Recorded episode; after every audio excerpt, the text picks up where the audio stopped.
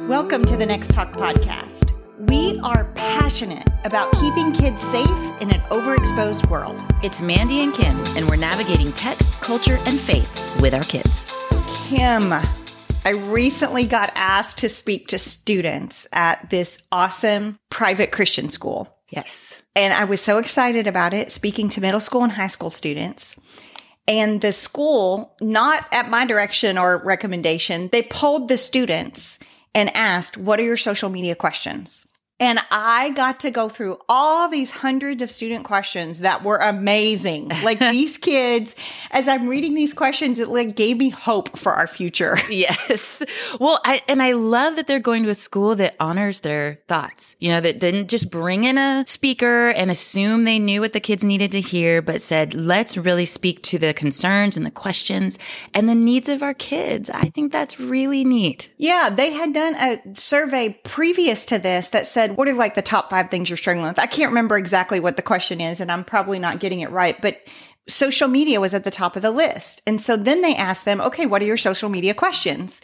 And they dug into that. And I loved that too, Kim. Like, they got a voice and the school heard them. The school was like, okay, social media is your number one thing. We need a speaker on social media. Yeah. And so I was able to go through these questions. And one thing stood out to me right away lots of questions about navigating like the balance. Mm. They could see that social media, like there's really bad things to it, but they could also see like the draw and why they love it.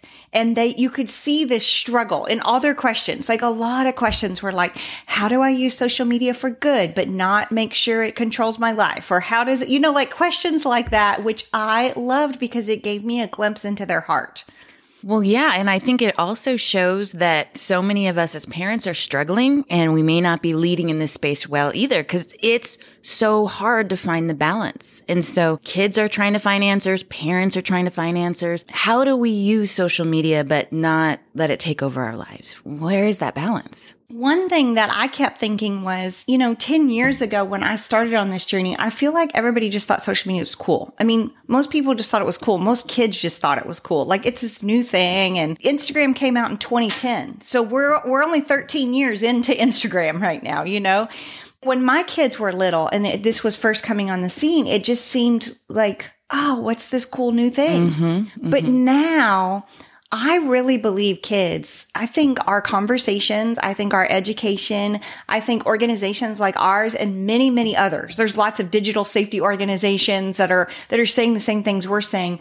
I think the kids are starting to listen and they're like, wait a minute. All these people are raising concerns there's got to be a bad side to this. And they're mm-hmm. seeing it probably in their own lives, how it's affecting them mentally and that kind of thing. Yeah, absolutely. It's it's one thing to present the stats, but when you can apply it to yourself and say, "Oh yeah, I, I do see it affecting me or my family or my relationships," then it's eye opening. And I think you're right. We're in the space now where we want answers and direction and guidance. Like, what do we do now? I remember just being in my office, yeah. going through question after question after question, thinking, "This is so awesome. Mm-hmm. This is so awesome that they're trying to find the balance here."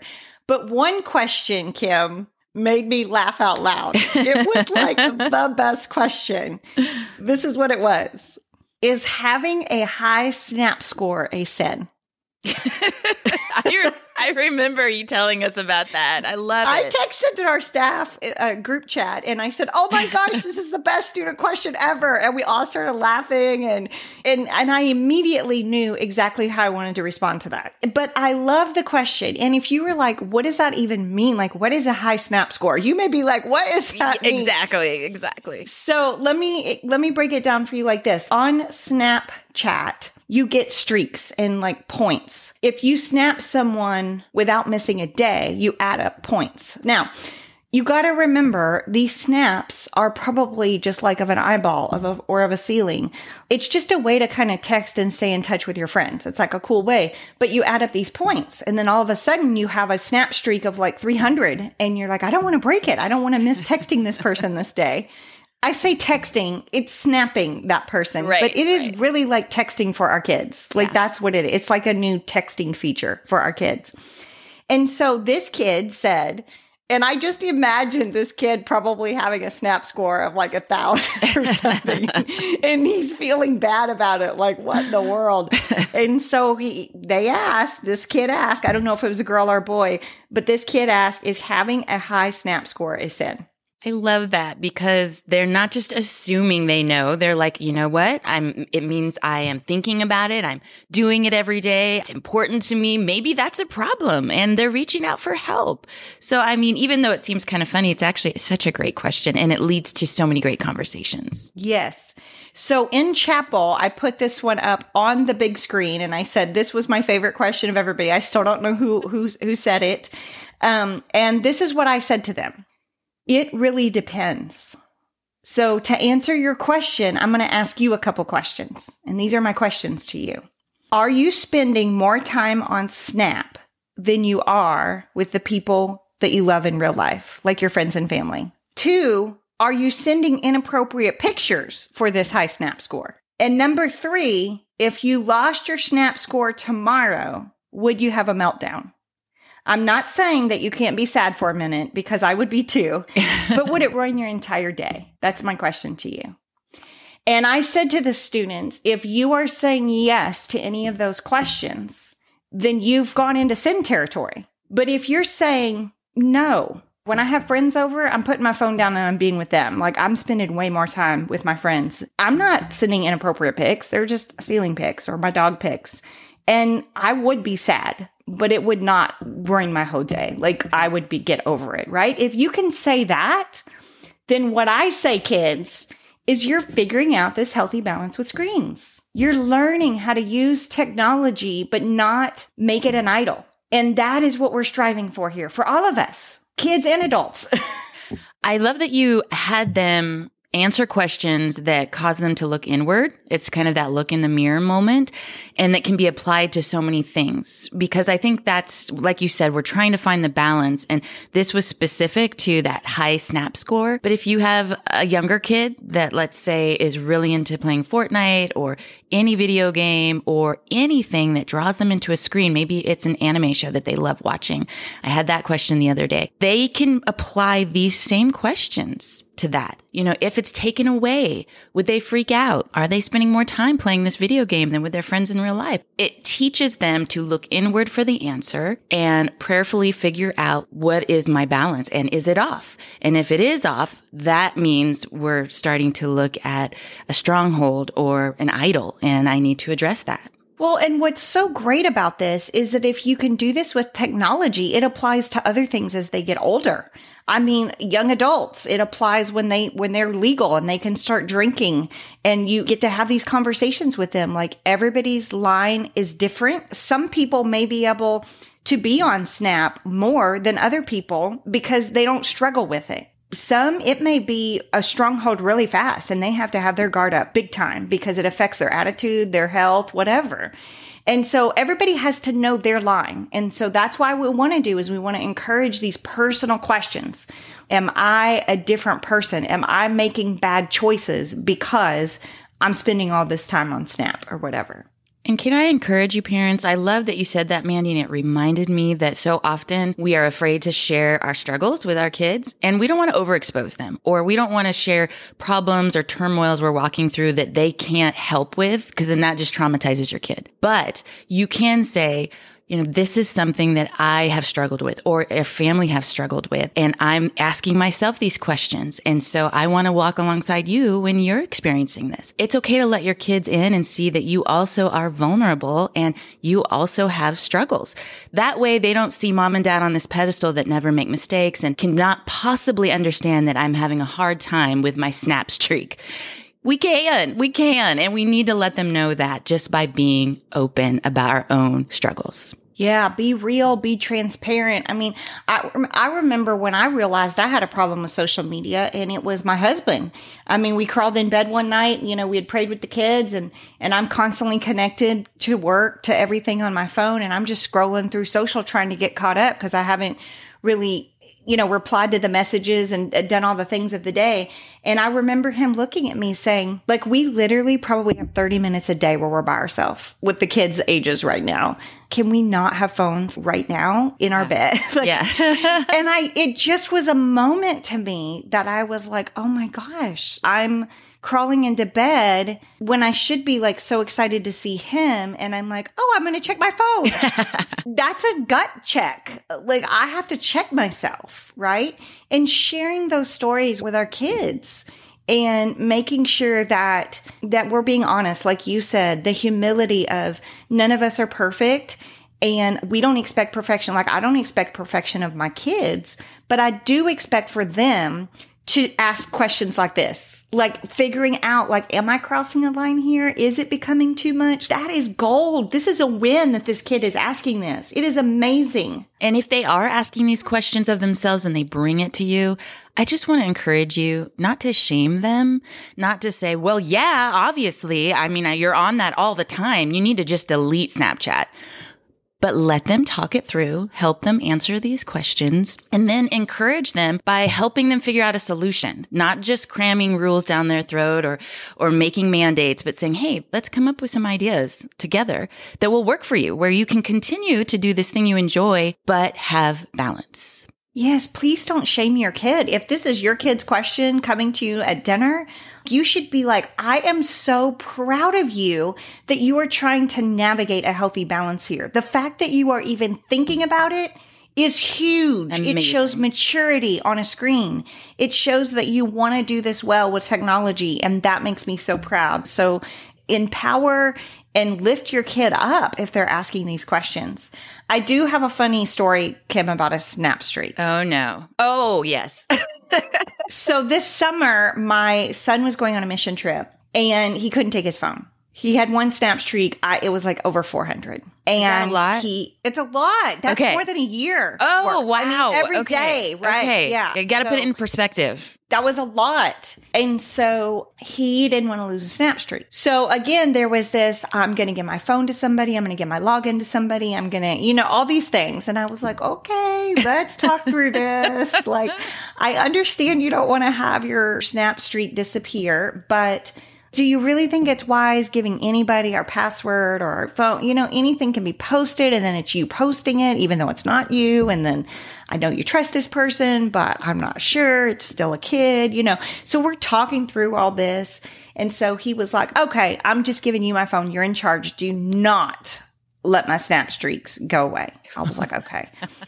Kim, like every night I worked on this. Like I I, remember. I had I had to set a timer. I remember. And for 40 minutes, make sure. I mean, I got through everything. It was stressful. That's crazy. And I, and he would not let me take a picture of myself. That was a rule for me because he was like, "Mom, you will embarrass me." So it was like picture of ceilings, light bulbs, the Oh, dog, like all this stuff. woman. Anyway, I was so proud. The day we went to pick him up, I was so proud because the snap streaks were good, solid. I had done my job, right?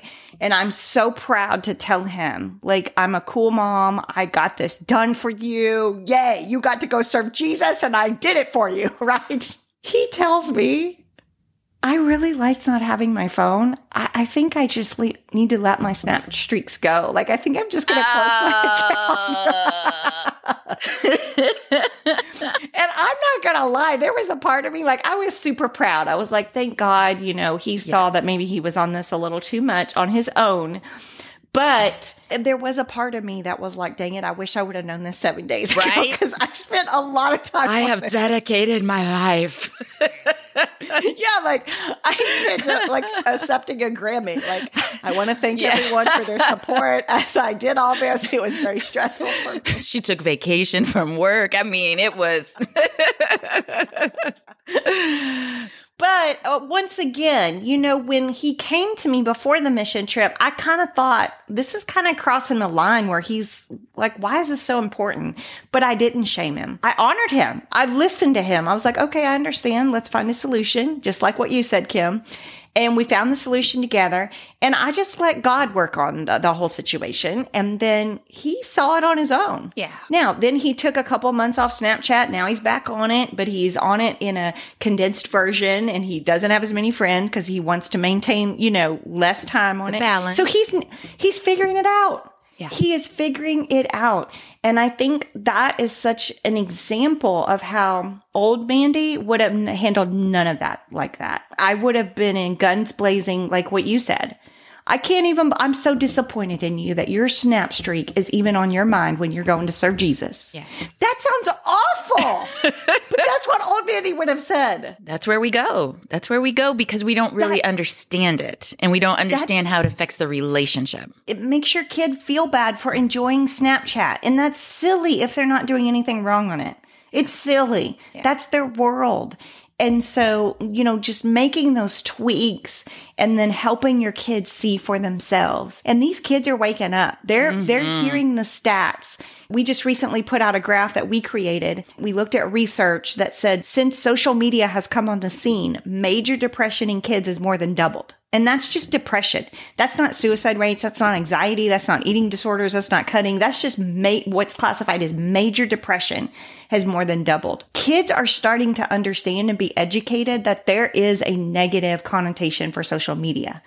And so what we can do now is come alongside of them and help them learn it in a healthy way and help them navigate it because their their ears are open to it. They're like, I want to do this well. Like I like being connected to my friends and I like scrolling and seeing all the latest trends, but I don't want it to be crazy. Like I don't want it to affect me.